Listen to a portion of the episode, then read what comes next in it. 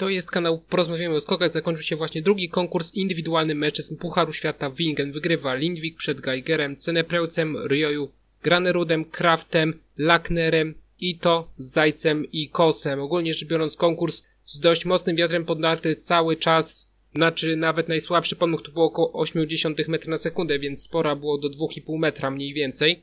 Ale przynajmniej udało się rozegrać dwie serie i to dość płynnie. Jestem niesamowicie zaskoczony tym, że w Willingen udało się przeprowadzić tak naprawdę wszystkie konkursy. Co prawda nie było prologu, w zasadzie kilku prologów, biorąc pod uwagę też rywalizację kobiet, ale ogólnie miało w ogóle nie być żadnych skoków w sobotę. Skoki były, mimo że prognozy były naprawdę katastrofalne. Miało nie być też raczej w niedzielę, a była rywalizacja dwuseryjna mężczyzn i jednoseryjna kobiet, a u mężczyzn to naprawdę dość sprawnie poszło mimo wszystko, więc jestem pozytywnie zaskoczony tym, jak to się skończyło. Niektórzy oczywiście nie mieli szczęścia do warunków, delikatnie rzecz ujmując, ale jednak było to do przełknięcia, przynajmniej w mojej opinii. No chyba, że ktoś jest kibicem reprezentacji Polski, taki mocniej przeżywający, no to myślę, że zdecydowanie no ciężkie chwile przed nim i za nim.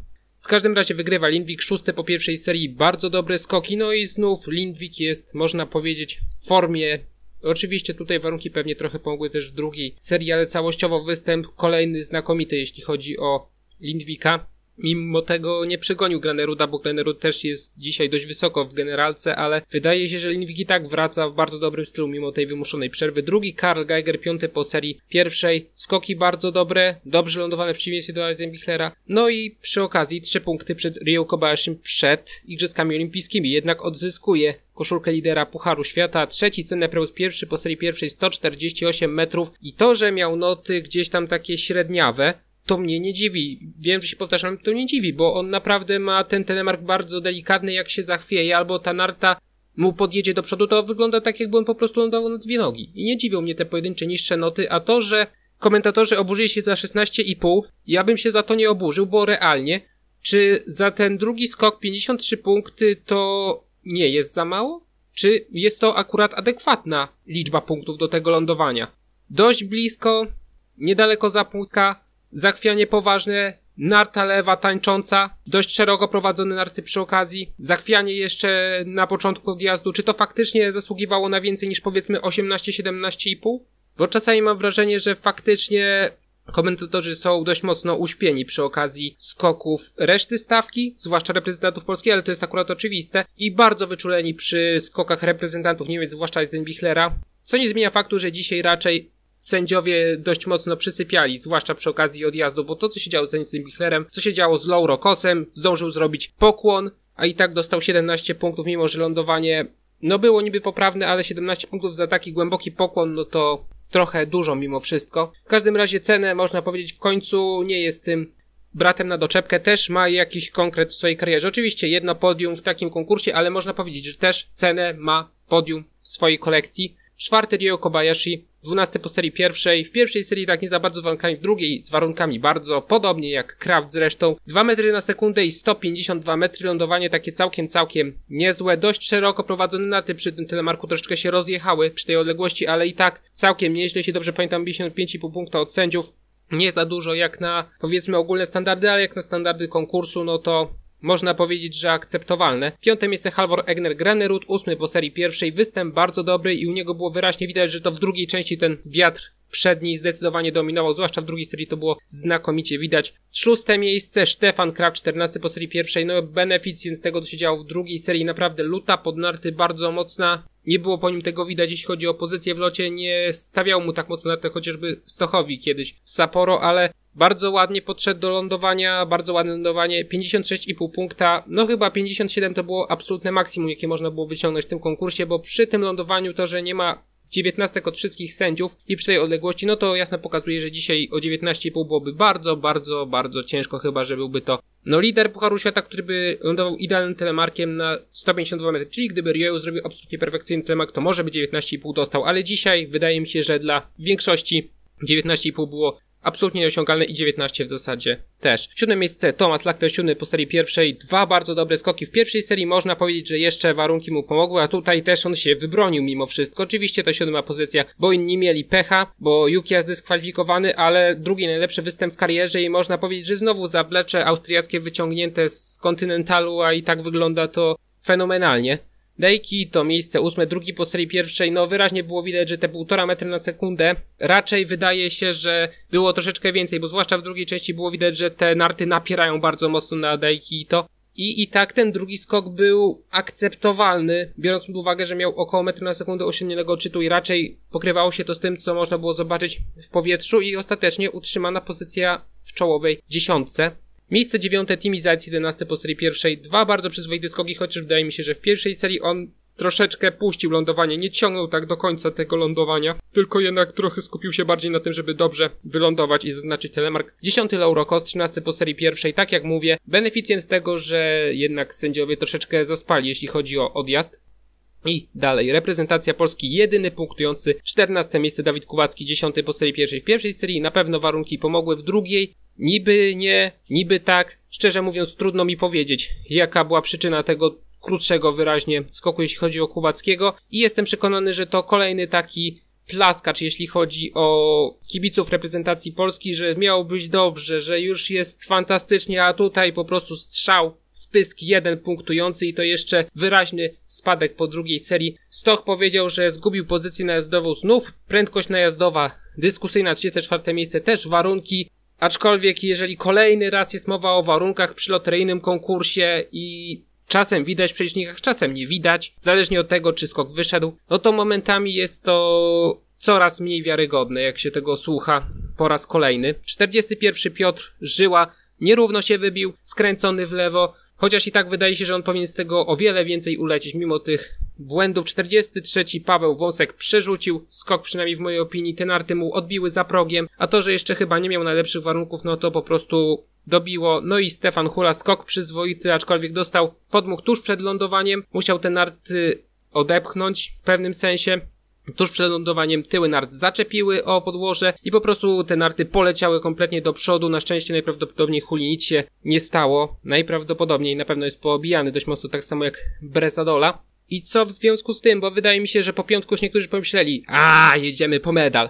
Oczywiście jedziemy po medal i my wygrywamy, a jeżeli jest porażka, no to oni przegrywają. Mam nadzieję, że wiecie o co mi chodzi.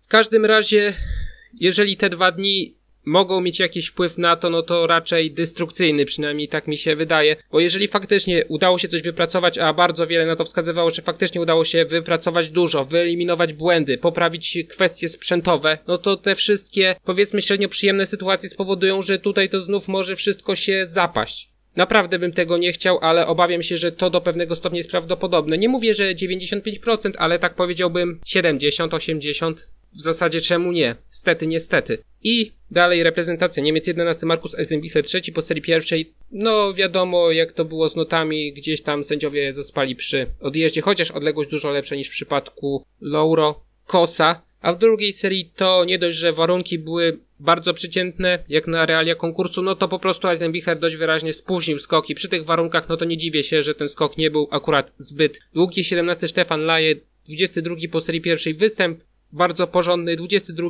Wellinger, 25 po serii pierwszej też. Bardzo przyzwoity występ, 24 Freund, 26 po serii pierwszej. Znów problemy z lądowaniem jeśli chodzi o Freunda. No i po raz kolejny, to już nie jest niespodzianka, poza finałową 30 Pius Paszkę.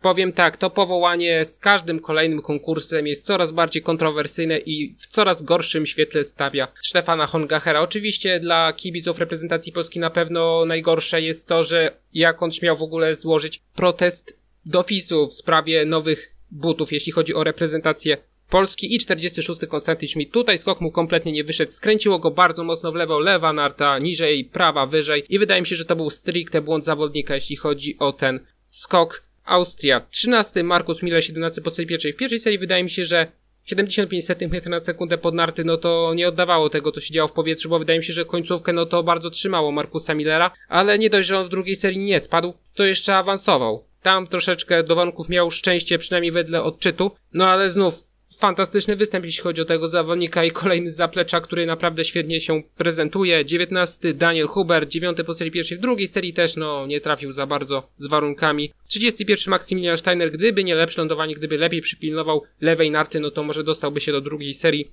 38 Stefan Reiner, najlepszy występ w karierze. 42 Markus Rupic. Warunki nie za bardzo, ale skok chyba też nie do końca udany, jeśli chodzi o Rupicza. Dalej Norwegia 12, Robert Johansson 18 po serii pierwszej w drugiej serii, całkiem fajne warunki, całkiem fajny skok i 21 Pedersen 16 po serii pierwszej. Bardzo solidny występ, zwłaszcza w pierwszej serii, bo w drugiej to tak warunki mu nie za bardzo pomogły, ale i tak ten zjazd nie jest aż tak wyraźny, jeśli chodzi o pozycję. Dalej, Słowenia 15, Andrzejczak 21 po serii pierwszej. W drugiej serii warunki raczej nie za bardzo, a i tak wydaje się, że wycisnął wtedy z tego drugiego skoku całkiem sporo, jak na możliwości, jeśli chodzi o warunki. 20 Peter 19 po serii pierwszej. Dwa takie nierewelacyjne skoki, też dość nisko oceniane i 35 Giga Jelar. Po serii bardzo fajnych występów, no trafił się taki nie za bardzo, ale warunki też chyba nie za bardzo, jeśli chodzi o Jelara. Japonia 18 Naoki Nakamura, 24 po serii pierwszej, drugiej serii wyraźnie było widać drugiej części lotu, że go trzyma i te półtora metra na sekundę. Wydaje mi się, że był to pomiar niedoszacowany, w takim sensie, że nie oddawał realnej użyteczności, można tak to nazwać, jeśli chodzi o warunki w powietrzu. 26 Cage i Sato 20 po serii pierwszej. W pierwszej serii warunki bardzo sympatyczne, w drugiej teoretycznie też, ale wydaje mi się, że drugi skok Cage był po prostu słabszy. 27 po pierwszej, po drugiej serii Junshiro Kobayashi. No skoki całkiem przyzwoite, przynajmniej punktuje w tym przypadku. I Sato 30 po serii drugiej ale ostatecznie byłaby dziewiąta nota, ale został zdyskwalifikowany. Ogólnie występy, jeśli chodzi o Yuki Sato na tej skoczni były bardzo, bardzo przyzwoite i troszeczkę w kontraście do tego, co działo się przez ostatnie dwa tygodnie. Dalej. Reprezentacja Szwajcarii, 16 Gregor Deschwaden, 23 po serii pierwszej, dwa przyzwoite skoki, przyzwoity zwłaszcza drugi, odwrotnie Peje, 15 po serii pierwszej, 23 po serii drugiej, a wydaje mi się, że w drugiej serii troszeczkę za płasko puścił narty, trochę one zostały i musiał je dopiero wyciągnąć i nie był to do końca dobry skok, jeśli chodzi o Pejera. Dalej, Rosja 25, Barzenow 30 po serii pierwszej. Życiówka, jeśli chodzi o tego zawodnika, kolejny Rosjanin z punktami, nawet jak wysłali rezerwowy skład. 36 Michał Maksimoczkin, całkiem przyzwoity występ, aczkolwiek bez rewelacji, chociaż biorąc pod uwagę, jak on prezentował się w Pucharze Kontynentalnym miesiąc temu, to i tak jest ogromny postęp. Finlandia ze Estonią, 37 Etu Merilainen, całkiem przyzwoity skok, no i bardzo przyzwoite warunki, sporo ponad 2 metry na sekundę, ale to jest życiówka i 47 Artu Pojola i skoki, warunki bardzo słabe. I reszta świata 28 Dekerdin 28 po serii pierwszej. Znów far do warunków w serii pierwszej w drugiej już nie do końca ale po raz kolejny jest z punktami. 29 Giovanni Bresadola 28 po serii pierwszej. Całkiem fajny skok w serii pierwszej w drugiej no jednak ta lewa narta dość mocno zakrawędziowała i nie miał szans. Może gdyby paradoksalnie wypięła ta narta, to on miałby szansę dojechać tak jak zrobił to chociażby Manuel Fettner, ale do tego nie doszło i upadek najprawdopodobniej nic złego się nie stało akurat Giovanni Bresadoli. 32 Boyd Klaus, no znów czegoś zabrakło Boyd Klausowi. Znów można powiedzieć, że idealnie na linii, ale znów pod kreską. Wczoraj 31, przepraszam, nie 31, bo po dyskwalifikacji jednak zapunktował, ale tutaj znów czegoś zabrakło, jeśli chodzi o Boyd Klausa. Znaczy nie znów, bo wczoraj, jak się okazało, ostatecznie nie zabrakło. 38 Mati Kontamine, życiówka. 40 Sabir Jean Muminow, blisko życiówki. I 45 Valentin Fobech. To tyle. Do usłyszenia.